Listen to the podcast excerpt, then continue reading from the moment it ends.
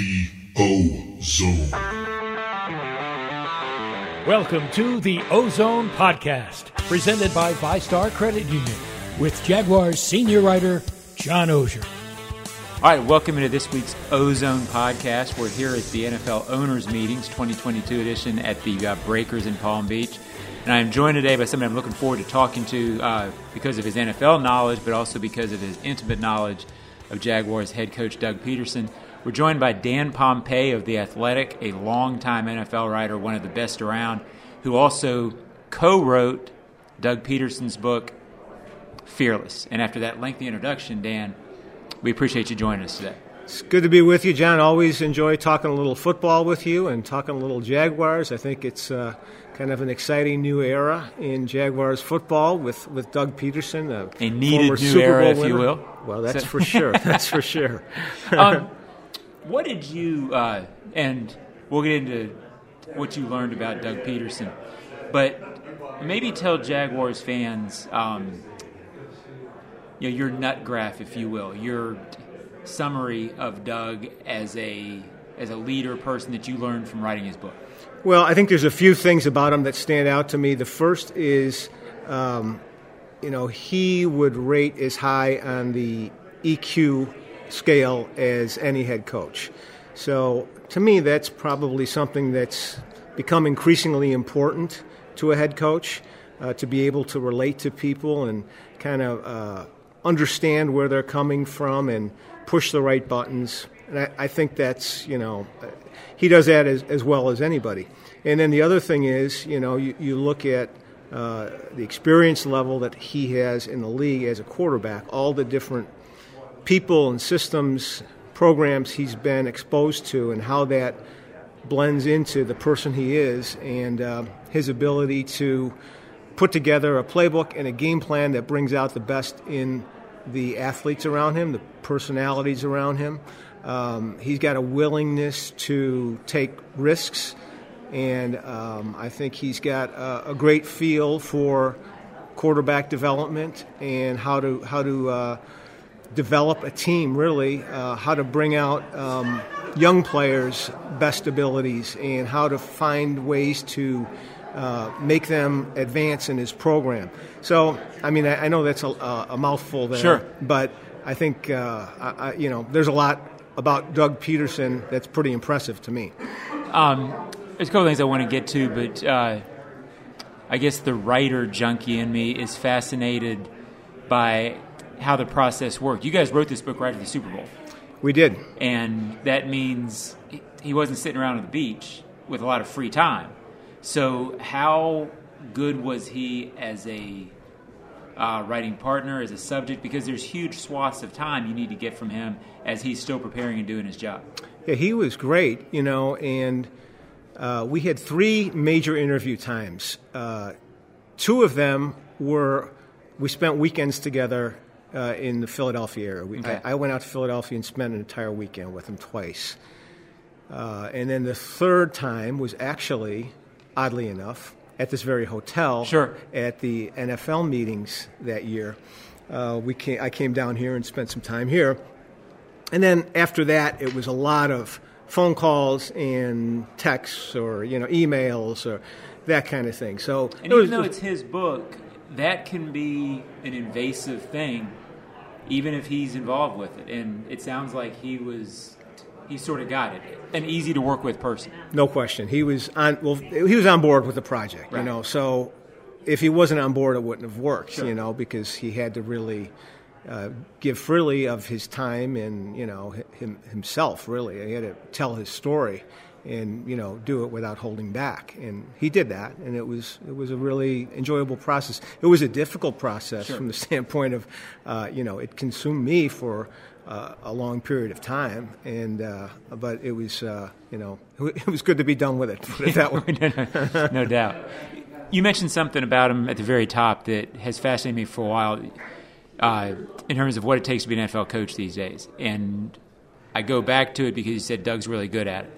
But it really has become a job that I think is perhaps more about EQ, about relationships, than it is about X's and O's. I think you can be a successful head coach without being a great X's and O's guy if you've got that point. Um, do you agree with that? And how you know? I guess to reiterate, Doug's really strong in that area. Yeah, no question. You know, there's a lot of things obviously that go into being a successful head coach. Uh, and you know, I would never minimize the importance of strategy, but I think um, that's something that you know. Uh, if all you've got is strategy, I don't think you can gotcha. be successful. Put it that way.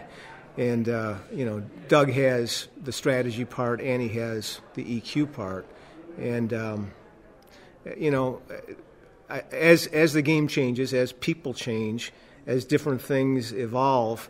Uh, I think it's more important than it used to be. And it's funny because you know you normally when you see a head coach change, you see the pendulum swings all the way. You know, it doesn't go halfway. Right. And certainly that's what happened in Jacksonville, where you know there were problems with the way that Urban Meyer related to players and people Mm-hmm. around him, his employees and coaches, everything.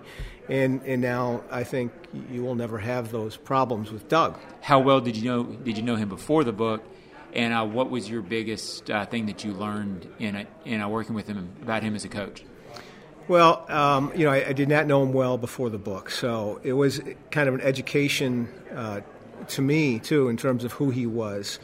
Um, I would say, you know, uh, the the biggest, the, the most interesting thing to me was talking about uh, some of his playing career and how you know he had. Uh, been on the fringes of an NFL roster for so long, and what that was like, and you know, being uh, you know second banana in Green Bay to Brett Favre, and to Dan Marino in Miami, and you know what happened in Philadelphia, where he thought he was going to be the starter at one point as a quarterback, and he was supposed to be the starter, and they kind of pulled uh, the rug out from under him, and that didn't happen. So, um, you know, he he kind of experienced uh, almost everything you could experience as a player, and you know, lasted for a long time without years, four- with- right. without ever really you know breaking through as a Mm-hmm. major you know contributor in terms of being a starter. Uh, and I think you know from that catbird seat, it really enabled him to kind of soak in a lot of knowledge and, and uh, experience through other people, and, I think it helped him become a coach. You think backups are typically better head coaches than starters at, as they get the job? I mean, because they're just they get it, they've been through it, and they've had to learn. They've had to be smart when they're playing. Yeah, I mean, I I think a lot more backups tend to go into coaching than starters. Uh, I don't know, you know, if that's out of necessity or their mentality is different or what, but um, They didn't make as much money. they didn't make. Yeah, that's that was the necessity part. Uh, but I, I think certainly, you know, you have to have that passion, otherwise it's not going to work. And um, you know, a, a lot of backups do seem to have that that passion, and certainly he does. And you know, it's it's come out in his coaching career. And then you know, the other part of him too is uh, how he's been able to learn as a coach. You know, from Andy Reid, and then also all the other Right. coaches that he's worked with who've been, you know, some Hall of Fame caliber head coaches. Did you talk to him at all when he was away from it for a year? Uh, yes, yeah, we talked a little bit. What was his, uh, I guess the question would be: Did you sort of know at some point he was going to want to get back into it? Did it? Could you yeah, tell the I, yeah, I. I think that was he was going to get back in as soon as he could, you know, uh, from the beginning, and um, you know, I think the year off was good for him, and he probably something that uh, uh, helped him personally as well as professionally. It came really at a good time in his life, you know, when he had some things Right. going on in his life. And um, but yeah, he was he was ready to come back this year, and I always thought you know he'd be the first guy in line to get a job. Uh, certainly, he was one of the first. Was he the first to interview in Jacksonville? Yes. I think he was. Yeah. So so that tells you something, and then he had a num- another uh, a number of other opportunities as well. And uh, you know, it, it doesn't surprise me that he's back in. How did uh, you mentioned, and uh, one of the funniest things in the book was probably how he each year with Green Bay wasn't sure he was going to come back, and then they would call him late in the process and be like, "How many people did you really call before me?" Two or Yeah. you know, and very honest about that. But uh, do you think that shaped maybe how he deals with players? I know uh, Doug Marrone, when he was the coach in Jags, would talk about getting released helped shape how he dealt with players and being able to deal with all all levels of players. I would think Doug has a compassion, meaning Doug Pederson has a compassion and a uh, appreciation for everybody on that roster. Well, I, I think it certainly uh, increases your sensitivity to what it's like to being a fringe player mm-hmm. or a player who, you know, could be cut or a player who isn't necessarily the one that everyone's lining up for. Right. And um, yeah, he, he understands what it's like to be, you know, the the 50th player on a roster. Mm-hmm. But I think he also understands what it's like to be Dan Marino. Right, because he sat in Favre's meeting room. Yeah, he, he was there with him. So, you know, that's the unique perspective that he has that very few people in the coaching business have. What's the, uh, you know, coaching trees sometimes can, you know, can be a little overplayed, but there's such a connection there with Andy Reid and such a uh, lineage there. Um, you know, sort of a basic question, but any similarities that you see, or what is Reid's uh, biggest influence been on Doug, or is there maybe just too many to name one because they were so close? Well, I think it's you know the system is the main thing, the offensive system, uh, the respect for the way they, they treat people. You know, and Andy uh, is is known for many many years as a as a coach who treats people well and has a genuine interest in the people around him, and uh, uh, you know, he's. I think Andy is a little bit more low key than Doug. Uh, I think you know their, their, personalities are definitely different, and their styles of, of coaching really are different. But uh, I think you know the root of what they are offensively is the same, and that's kind of uh, what they really share more than anything. And it just so happens that you know they, they both are a real people person, mm-hmm people, people, I guess I would say, uh, who who can relate to everyone on the roster and in the building. What's your impression of? Uh, obviously, he's passionate about it. He wouldn't have taken it, but um, you know his fire, I assume, still burns from what you can tell. You knew him right after the Super Bowl. It's now five years later. Uh, still young at heart, for the, you know, for lack of a better way to put that. But you still see the fire in. Well, yeah, we talked about that in the in the interviews after the Super Bowl about how consumed he was with trying to get back that following year and how you know I mean the, the Super Bowl was was still fresh in his mind and he was uh, doing all kinds of things to try to get uh, the team to forget about the Super Bowl, move on from the Super Bowl. And That's not always easy to do. You can no, say it, but it's hard to do. Well, it's uh, to me, it's one of the most difficult things to do in all sports, and and of course, you know, they struggled right. to get past some of the Super Bowl things, as most Super Bowl winners mm-hmm. do. And uh, but it wasn't for lack of effort on his part because he did a lot of things to try to make the team uh, enter kind of a different phase and put themselves in a different mindset. And uh, you know, I, I really think if you went back and asked him, he'd probably say a lot of the things worked pretty well, but for whatever reason, the Eagles weren't able to sure. capture the heights that they, they were the year they won the Super Bowl. Well, they had been a bit of a miracle team in the playoffs, and it's sometimes hard to recapture magic. So, I mean, no there's question. a bit of that. They, they, they were, yeah. I mean, you know, arguably the most unlikely Super Bowl winner in many years. Right. You know, because I mean, they here they had people forget this, but Carson Wentz was an MVP candidate right. in December when he went down. Maybe the front runner. Right? Yeah. So yeah. Yeah, and and then you know then you've got a guy come off the bench who was basically rejected by mm-hmm. a number of other teams and you know arguably played better than Wentz was playing. Right. And I mean that that just doesn't happen. You know. Right. And they had a lot of other adversity too that they overcame. A lot of other injuries, and then you know look who they're going against, and you right. know. Uh, I mean, it, it, just was a completely uh, uh, almost unrealistic ask for them to be Super Bowl champs that year, and they did it. What? Um, there's a couple final things. Um, I think the fascinating thing to me about his Eagles tenure, and I ask this uh, for Jaguars listeners because I think it, it, it, will apply at some point. He was remarkably good to me at uh, dealing with adversity. All three of his Eagles teams even the ones after the Super Bowl team had to overcome difficult starts, late December runs where people had sort of counted them out.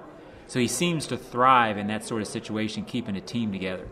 Is that the right read, and what makes him good at that?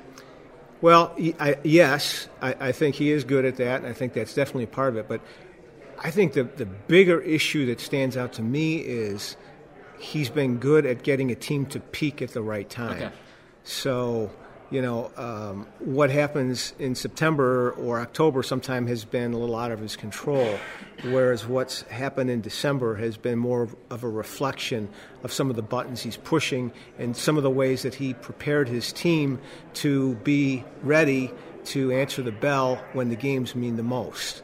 And I think um, that's something that definitely has been a trademark of his teams and his coaching style, and I would expect for it to continue in Jacksonville. Where does that come from? Is that, I mean, I guess it's an unfair question. It comes from everything he experienced. But is that more being an ex player or just it happens to be his gift? It's what he's good at. Yeah, I think it's a combination of his life experience, his coaching experience, his Yeah. playing experience, and um, you know, I think being a player probably certainly is, is a part of it because he knows what a player feels in his body, and he knows you know what the grind is like, and what the roller coaster is like, and you know how to come up from out of the, the dips and turns, and how to gain momentum at the right time, and um, you know he understands that sometimes what you do in April and June uh, August has an impact on what you're doing in December or maybe even January and February. How, uh, yeah, a couple final things. How do you think he'll fit, uh, and uh, where do you see uh, Trevor Lawrence benefiting from him? And how do you see Trevor Lawrence this year? Yeah, I, I would expect that Lawrence would take a big leap this year, uh, especially if they continue to, to build around him as they have. You know, obviously they've taken the approach that uh, this team can compete now. You know, you don't spend the kind of money that they have spent in Right. free agency if you think you're rebuilding or you're taking a slow play into Right. contention. You know, This was not a slow play. no, they're they're they're all in. So you know, uh, if, if that continues, you know, obviously they've got a big draft coming up with a lot of uh, possibilities there. You know, if they could add some some weapons there that, that would help him, uh, I think. You know, and, and I don't just mean that on one side of the ball. You know, you, obviously, if, if you improve your defense, you help your quarterback too. So, yeah, I, I think that he's going to take a big step. I'll be really surprised if he does not take a big step this year. You know, I, I've known you a long time, and you've obviously known a lot of NFL head coaches. Uh, I don't want to put words in your mouth, but it seems like even beyond the book, you respect and like Doug. I mean, Yeah, I, I think that that's definitely fair. I think, uh, yeah, he's matter of fact. Uh, my wife is here with me, and she met him for the first time last night. We bumped into him, and and uh, she walked away saying, "Oh, what a nice guy." You know, he he has that. which probably of- doesn't say that about every head coach she meets.